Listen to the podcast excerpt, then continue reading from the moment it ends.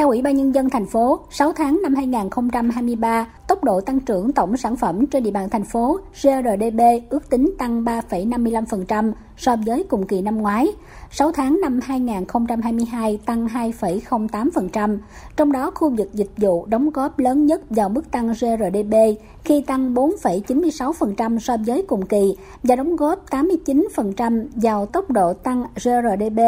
Khu vực công nghiệp xây dựng trong 6 tháng đầu năm 2023 gặp nhiều khó khăn, chỉ tăng 0,8% so với cùng kỳ.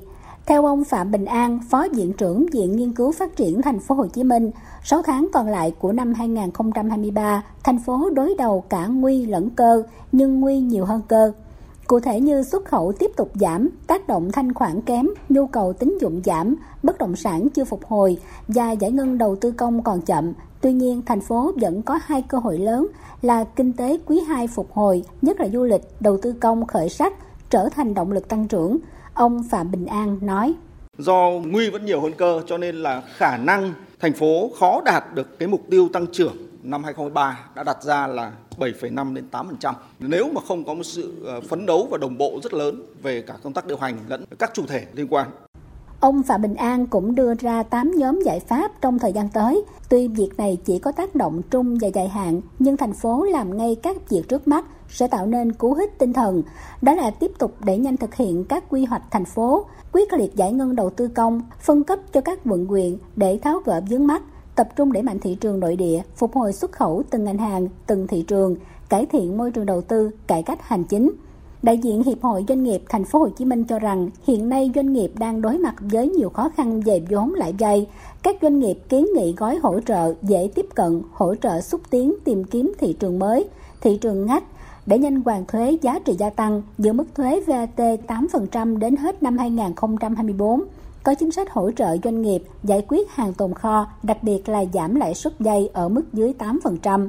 Phát biểu tại hội nghị, tiến sĩ Trần Du Lịch cho biết, so với cách đây 3 tháng, tâm thế hiện nay đã khác khi kinh tế thành phố phục hồi và đã có nghị quyết mới thay thế nghị quyết 54 về thí điểm cơ chế chính sách đặc thù phát triển thành phố Hồ Chí Minh, nghị quyết 98.